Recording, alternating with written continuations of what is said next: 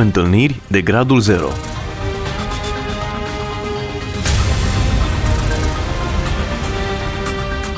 O emisiune realizată de Cristina Olariu.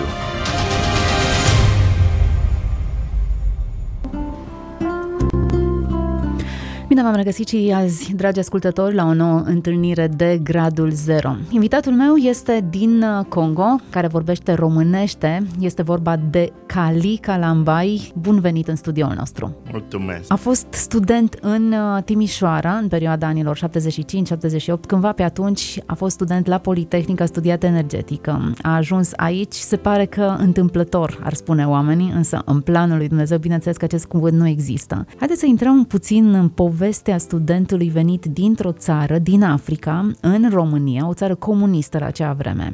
De ce ați ajuns aici? Am ajuns aici din cauza că eu am primit bursa de studii per studiare cu în România. De cât timp nu mai sunteți în România? Ba, am plecat de aici în optzeci și opt. Încă în perioadă comunistă încă și comunia. Încă vorbiți română. Da. Ați fost credincios întotdeauna sau lucrurile s-au schimbat? S-au schimbat. Când am venit aici, aici m-am întors la Domnul și viața mea a fost schimbată. În Congo era așa, credința așa superficială. Creștină sau musulmană? Ce cultură? Creștină. Uh-huh. În general, în Congo era colonia belga, uh-huh. Și în general tot era catolice. Am înțeles. Ați fost catolic? Da. Practicant? L-ați iubit pe Dumnezeu? Da. Uite, așa cum spuneam, la șapte ani, eu, înainte să merg la școală, mergeam totdeauna la slujba, la biserică să mă rog. Mult interesant, mama și tata, eu nu credea, nu practica. Era ceva din Dumnezeu în mine, să merg la slujba, să mă rog. Și totul, în timpul respectiv, rugăciunea mea era: Doamne, niciodată să nu mă las departe de Tine. Și Dumnezeu e sensibil la rugăciunea copiilor. O rugăciune de copil. Doamne, nu mă lăsa să mă îndepărtez de Tine. Da. Ce s-a întâmplat? L-ați urmat pe Dumnezeu mai departe? Da, am urmat. După ce am terminat liceu, avea dorința aceasta să caută pe Dumnezeu, să trăiesc pentru El. Și am intrat în seminariu la o biserică catolică, m-am făcut preot. Erați dispus, eu știu că preoții catolici nu se căsătoresc, erați dispus să rămâneți celibatar toată viața? Toată viața. Era ceva puternică. O chemare puternică. puternică. Și totuși era niște misionare din Belgium. Când am fost acolo cu ei, am văzut că ei trăiau viața dublu, cu Dumnezeu și cu lucruri care nu erau bune înaintea lui Dumnezeu. Și am rămas deluz de lucrul acesta. Dezamăgit. Dezamăgit. Și asta vreau să spun la cine ascultă. Să nu greșit niciodată, noi trebuie să ne uităm la Iisus Hristos, nu la oameni. Fiecare om are defecte lui. Eu de mic făceam de ei, de preot, ca, cum se zice, Dumnezeu de fapt, adică cum imagine cea mai importantă. Eu consiliam voi toți oameni, vă uitați la Domnul Iisus, în Iisus Hristos este lumina, este adevărul.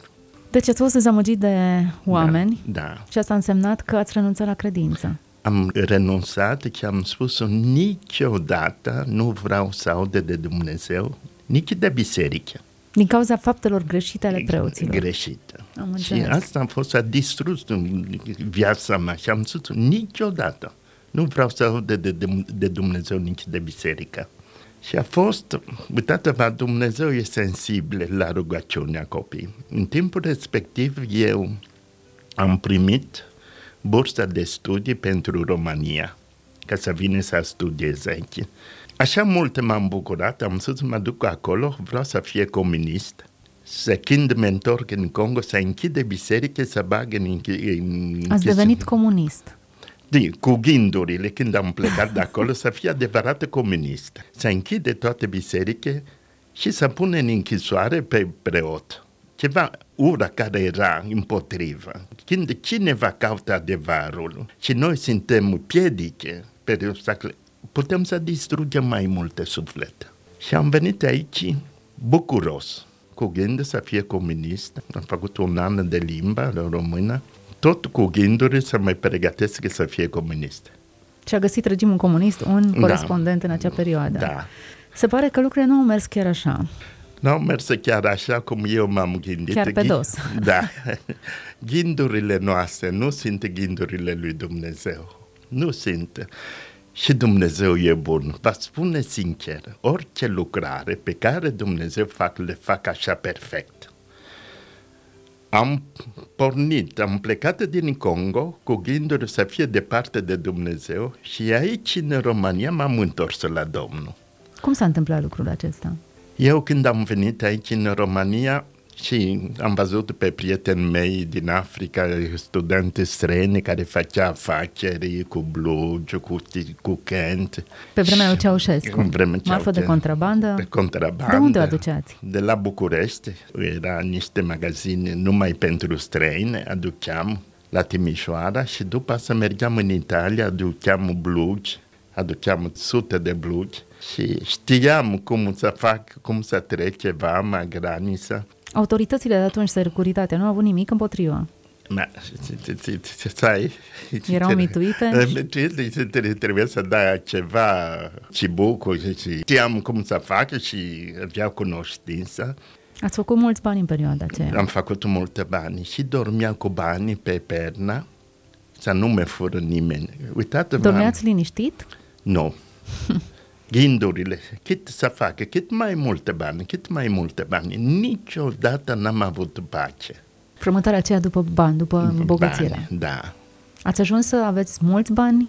Am pentru ajuns. Un african venit dintr-o țară săracă? Da. Știu că o pereche de blugi costa aproape opt sute de lei. Ceea ce însemna da. aproape jumătate dintr-un salariu obișnuit. Da.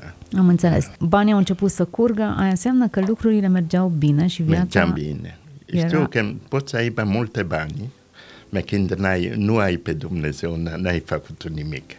Și tot gândul să aibă, să aibă, într-o zi, veneam din Italia, m-a oprit poliția acolo, în Iugoslavia, m-a luat mașina nouă și tot lucrurile pe care aveam, aproape, aveam aproape o sută de pereche de blugi și bani, tot l-a luat poliția. Din cauza că eu am trecut ilegal, fără irtie de la vama, că am drept să intre. Și au luat totuși mașina. Vă spune sincer, de atâta bani am ajuns să pierde tot. Absolut totul. Într-o tot. zi. Într-o zi.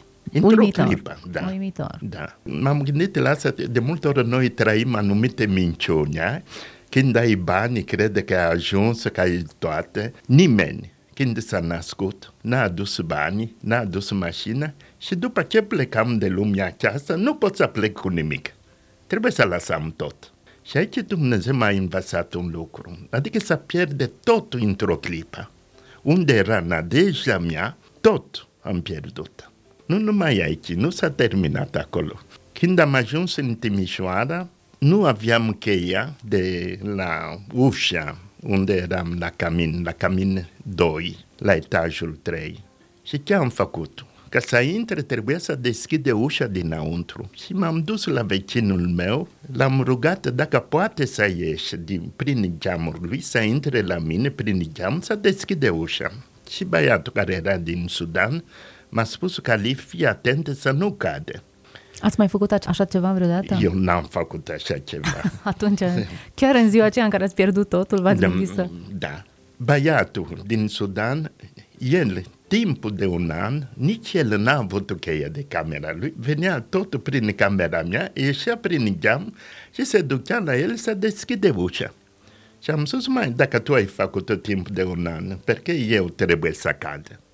Și am ieșit frumos, m-am dus la el, am ieșit prin geam, când eram la geamul meu să intre în camera de la etajul trei, deodată așa am simțit că nu aveam puterea să tine bara de la fereastră și am căzut jos de la etajul. Geamul era închis? Era deschis? Era deschis, da. Și nu ați reușit să intrați înăuntru? N-am reușit. Deodată, când era în față, așa deodată mâinile simteam că nu aveam putere să tine și am căzut jos. Ce s-a întâmplat? Amândoi picioare au intrat în bazin, fractura de bazin mm. și fractura de coloană. Îngrozitor. Când eram jos, am cercat să mișcă mâinile și picioare, n-am putut. Și au venit niște băieți, era pe la trei după masă, că să mă ia la spital. Și am spus, nu, lăsat, vreau să mor aici, vreau să mor. Așa s-a întâmplat o zi după ce poliția m-a luat toate lucruri, a doua zi accidente. M-a dus la spital, doctorul a făcut o radiografie, au văzut ce fractură eu aveam și au spus că mai aici nu mai este nimic, nu putem să facem nimic, mai bine să le trimitem înapoi acasă. Eram tiner și... Am Câți ani aveați? Aveam aproape douăzeci și șapte. Da, și am spus mai bine, mai bine să mă moară, mai bine să termină cu viața. Și atunci am căutat să ia orice lucru, să pune în gură, să mă moară. Și Dumnezeu nu... Câtă nu disperare. Da, da. Câtă lipsă de speranță. Da. Și a treia zi, când era la spital, a venit, aveam o fată pe care iubeam mult, o fată din Africa, pentru căsătorie. Și a venit și fata și m-a spus, când a văzut că eu sunt paralizat, m-a spus că eu nu te iubesc. Așa, a treia lovitură. Tu când se întâmplă așa lucrurile, una după alta, de multe ori noi nu spunem de ce Dumnezeu, de ce Dumnezeu. Da? Și Dumnezeu e un Dumnezeu care schimbă rău în binele. De multe ori noi nu înțelegem, nu pricepem. Și era și greu de înțeles, trebuie să recunoaștem. Într-o zi ați pierdut da, tot ce da, ați avut, în da. a doua zi ați pierdut sănătatea și ați ajuns în dureri cumplite da. și a treia zi ați pierdut da. și iubita. Da. Da. Și am stat acolo și gândurile mele era să moare, să termină cu viața, să termină cu viața. Și nu mai uitați-vă, Dumnezeu e sensibil. Rugăciunea pe care am făcut-o când eram mic, Doamne, să nu mă lasă departe de tine, Dumnezeu e sensibil. Dumnezeu nu poate să uite rugăciunea copii. Și am stat la spital aproape un an. Doctorul m-a spus că n-au ce să mă fac. De fapt, ei au vrut să mă trimite înapoi acasă. Ei, părinții mei nu era mama nici tată. Și am stat acolo. Acasă nu v-ar fi așteptat nimeni? Nimeni, nimeni. Ce să fac, mai bine să, să, să, să mă moară, să termine cu viața. Și am stat acolo la spital, aproape un an, de Crăciun, vede trei fete, că e de aici, din Timișoara, care venea în vizită la bolnav și eu, nimeni nu venea la mine. De cât timp erați deja în spital? Deci aproape un an. Un an de stat în spital, în imobilizat, puteați da. să mergeți sau nu? Nu, nu. Imobilizat total la pat. Da, greu, greu. Nici nu aveam nici un leu ca să da... ceva ca să fie spălat, era foarte greu, foarte greu, foarte greu. Și au venit de trei fete și m-au spus, interesant, prima lucru pe care m-au spus că ele vor să se să cere de la Domnul Dumnezeu să mă vindice. Eu, cu mintea mea, niciodată în viața mea n-am văzut minunea, nici vindicarea. Și am spus, mă, mergeți, mergeți să vă rugați. Nici nu m-am gândit că Dumnezeu poate să mă vindice. Nu ați crezut? N-am crezut. N-am crezut. Interesant. Da. Ați vorbit despre minune, ați predicat, ați fost preot. Da. Și totuși da. n-ați crezut că Dumnezeu da. poate să facă o minune, să răspundă rugăciunilor. Rugăciune. Ce s-a întâmplat? Sunt foarte curioasă. Ele, fete, s-au dus aici la biserică, în fabrica, la pastor fratele Leonciuc. Atunci...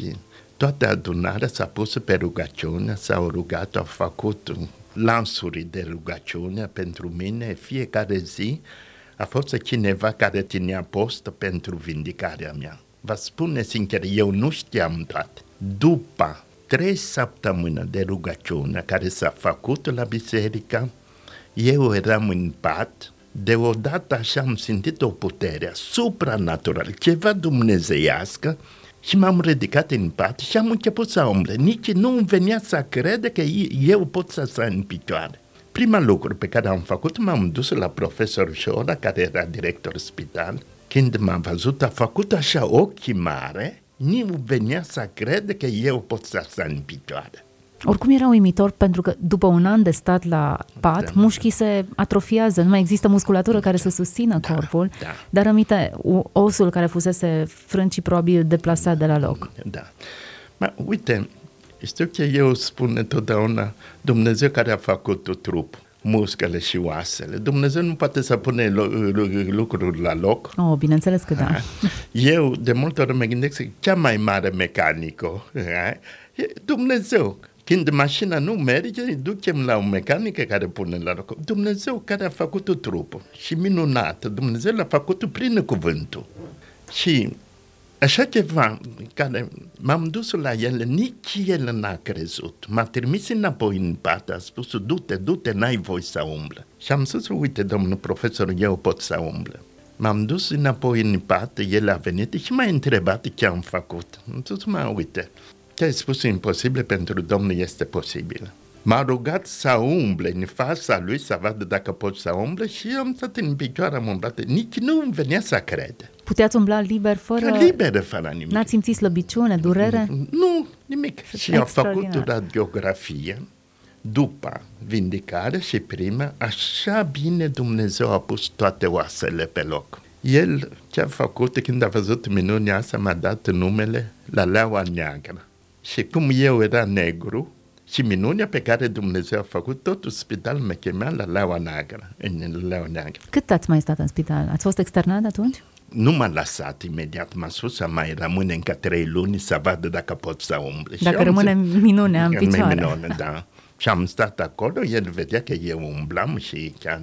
Asta a fost ceva și el a rămas, a rămas impresionat. Uitați-vă, vă spune sincer, am plecat de acasă cu alte gândurile și Dumnezeu a schimbat gândurile mele.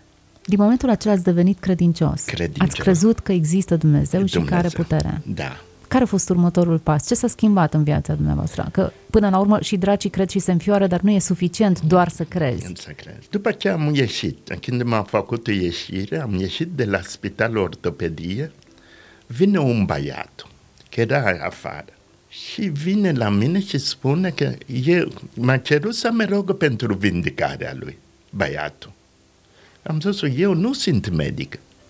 Nu se întâmplă. Nu, că el s-a rugat, prima persoană care va ieși de la spital să se roagă pentru vindicarea lui. Eu n-am avut experiența cu rugăciune de vindicare.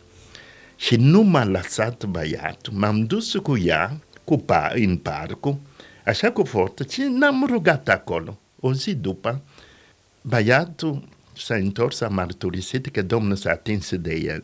Am rămas impresionat și atunci...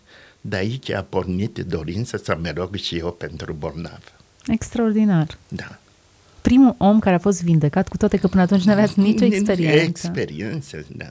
Au mai existat experiențe după aceasta? Mult, mult. Acum am mai multe și chiar în Italia. Uite, acum o lună este un băiat care a avut un incident, a pierdut și parul.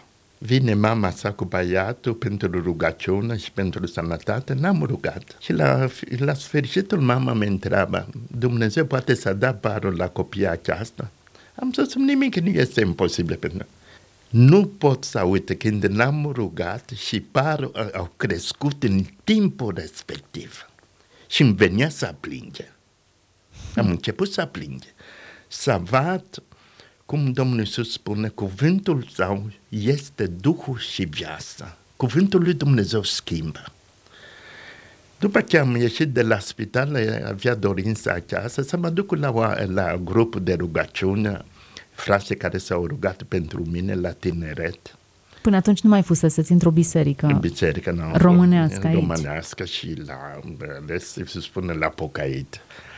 M-am dus acolo și când vedea că vorbea în limbi, în alte limbi. O biserică penticostală. Penticostală. Am spus, mama mea, unde am ajuns? Asta e o sectă. E o sectă. Și totuși simteam înăuntru Duhul lui Dumnezeu care îmi spunea, du-te, du-te, încet, încet. Aici am învățat să citesc mai multe din cuvântul, să cunoaște mai multe din cuvântul. Și asta m-a ajutat foarte mult, foarte mult. Pe măsură ce citeați, l-ați descoperit pe Dumnezeu. Da, da. Da. Lucrurile s-au schimbat în viața dumneavoastră. Da, ați da. devenit credincios? Credincios. Și vă spun, pentru mine, România a fost o mare binecuvântare. Aici m-am întâlnit cu Domnul Iisus Hristos, am terminat facultate și Dumnezeu m-a dat o soție o româncă. Donc am furat toate bine. Vreau să aflu și mai multe binecuvântarea din România. Aici am crescut spiritualmente. Aici Câți am... ani ați mai stat după aceea? Am stat aproape în România treisprezece ani. V-ați împăcat bine cu regimul comunist? N-ați fost urmărit? Deveniseți M-am deja credincios? Mult, mult. Am fost, am fost urmărit. Și știu, când mergeam la frații la, la rugăciune noaptea pe scară, trebuia să pune ceva pe cap să nu-mi vadă vecin. Trebuia să mă ascundă. Și totuși am văzut mâna lui, mâna lui Dumnezeu care m-a păzit, m-a ocrotit. Sunt multe, multe experiențe minunate pe care chiar unde am văzut mâna lui Dumnezeu. Mâna lui Dumnezeu. V-ați căsătorit cu o româncă? Da. E ușor să fii căsătorit cu o româncă, africană, dintr-o cultură diferită. Da. Știu că unde este Dumnezeu, nu e problema cu cultura, cu românca. E așa, Duhul lui Dumnezeu unește. A fost greu cu părinții. Fata a înțeles că voia lui Dumnezeu. Eu, când am fost vindicat, m-am întrebat că a venit fata aia din Africa pentru căsătorie. Și am spus, dacă tu m-ai lăsat în timpul când avea nevoie, eu nu, nu am încredere în tine. Și atunci eu am început să mă rog Dumnezeu să mă arate cine va fi soția mea.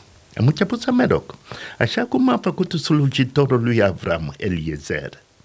Și am spus, Doamne, eu nu mă duc să caut nicio fată, vreau Tu să mă arate cine va fi soția mea. Și am început să mă rog pentru asta. Interesant. M-am dus la Craiova la ele- să fac practică la Electroputere. Și a fost cineva aici din biserică care m-a lăsat adresa din biserică din Craiova. Nu era biserica penticostală, e biserica creștină după Evanghelie. Când m-am dus acolo, înainte să intre în biserică, vede o fată. Și am simțit așa ca în voce care îmi spunea, uite, mi-ai cerut o fată, ea va fi soția ta. Era frumoasă, era... Frumoasă, da, și o româncă și ce-am spus, mă, nu se poate. Eu mă gândeam la o fată din Africa. De multe ori m-am gândit că poate să fie cel rău. N-am vorbit, fata avea aceeași sentimente. Eu cred că și aici multe tineri au de învățat, adică când noi suntem călăuziți de Duhul lui Dumnezeu, Dumnezeu nu greșesc niciodată. Și fata avea aceeași sentimente. După asta eu m-am rugat, istoria e un po- puțin mai lungă, m-am rugat, am spus, Doamne, vreau să știu dacă e voia Ta. Și când am vorbit cu ea, am început să ne rugăm să știm dacă e voia lui Dumnezeu. Și ne-am rugat așa, așa am înțeles că e voia lui Dumnezeu. Deci, eu am pus și semnele să vadă dacă e voia lui Dumnezeu. Toate semnele care am pus n-au, n-au mers. N-au mers, numai Dumnezeu are modul lui să fac să ne să, să ajungem acolo. Și asta m-a întărit foarte mult. Și mama fete totdeauna a avut visurile că cineva din Africa care se căsătorea cu fata ei, da. hmm. Interesant cum a potrivit Dumnezeu toate lucrurile, da. Suntem la finalul acestei emisiuni, da. Aș vrea să tragem câteva concluzii. Cine este acest Dumnezeu care se descoperă unui tânăr din da. Africa, da. Care experimentează pierderi pe toate planurile? Da. Eu ce pot să spun? Dumnezeu este bun. Este un tată. Dumnezeu ne iubesc. Știu ce? În cartea Geneza, Dumnezeu a făcut omul după chipul lui și asemănarea lui. Și noi suntem chipul lui Dumnezeu. Și Dumnezeu are grijă.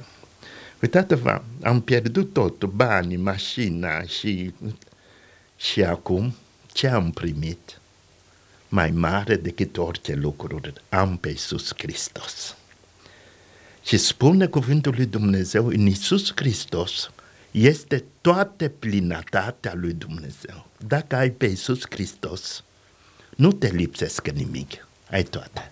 Vreau așa să vă încurajez. Cine ascultă cuvântul, nimic nu este imposibil. Și chiar boala pe care ai, problema pe care ai, Dumnezeu e mai mare decât boala ta, decât problema pe care ai.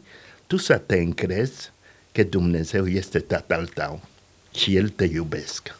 Aleluia, amin. Amen. Înainte de a încheia, aș vrea să vă rugați pentru cei care ne-au ascultat. Dacă da. Printre cei care ne-au ascultat sunt oameni bolnavi, aveți ocazia să manifestați da. Același dar pe care Dumnezeu vi l-a dat și da.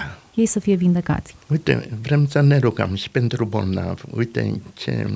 Îmi place foarte mult de Sutaș. A spus: Doamne, spune numai eu vorba și slujitorul meu va fi vindecat. Femeia care avea scurgere de sânge a spus: mă duc numai să mă ating de hainele lui Iisus Hristos, vor fi vindecat. Marturisesc vindicarea înainte să fie vindecat. Davide, în fața Golia, a spus că azi, astăzi te voi fac să cade. Marturisesc biruința înainte să vadă Golia să cade. Aceeași lucru, credința ta, încredere de plină în Dumnezeu, va face că orice duh de boală să cadă. Trupul tău este templul Duhului Sfânt. Și Apostol Pavel spune: aceeași Duh care a înviat Hristos locuiește în noi. Locuiește în noi și atunci duhul de boală n-are puterea asupra Duhului Hristos care este în mine. Doamne, te rog, Doamne, Dumnezeu nostru, Dumnezeu atotputernic, atinge-te de persoana care ascultă cuvântul acesta. Atinge-te, Doamne, de la cap la picioare cu puterea Ta. Eliberează, Doamne, de orice duh de boală, orice duh de neputință. Noi știm, Doamne, nimeni nu poate să oprească cuvântul Tău. Cuvântul Tău este puterea. Cuvântul Tău este eliberarea și vindicarea. În clipa aceasta, Doamne, Duhul Tău să patrunde, să vindică oamenii care au cancer și mai multe copii care sunt autistic, să fie eliberată de orice duh de neputință, orice duh de boală. Îți mulțumesc, Tată, pentru bunătatea Ta și dragostea Ta, în numele lui Iisus Hristos. Amin. Amin. Mulțumesc foarte mult. Prezent în studio alături de noi a fost Kali Kalambay, fost student în România în perioada comunistă din Republica Congo, acum trăiește în Italia, pensionar, misionar, om care îl caută pe Dumnezeu din toată inima lui. Am fost binecuvântați de această mărturie. Cei care vă cunosc cred că s-au bucurat să audă amănuntele acestei mărturisiri și au fost încurajați. Vă provoc să rămâneți mai departe pe frecvența noastră și de asemenea să lăsați pe Dumnezeu să vă vorbească, pentru că El este aici. El este în căutarea voastră, mai mult decât sunteți voi în căutarea răspunsurilor Lui. Întâlniri de gradul zero.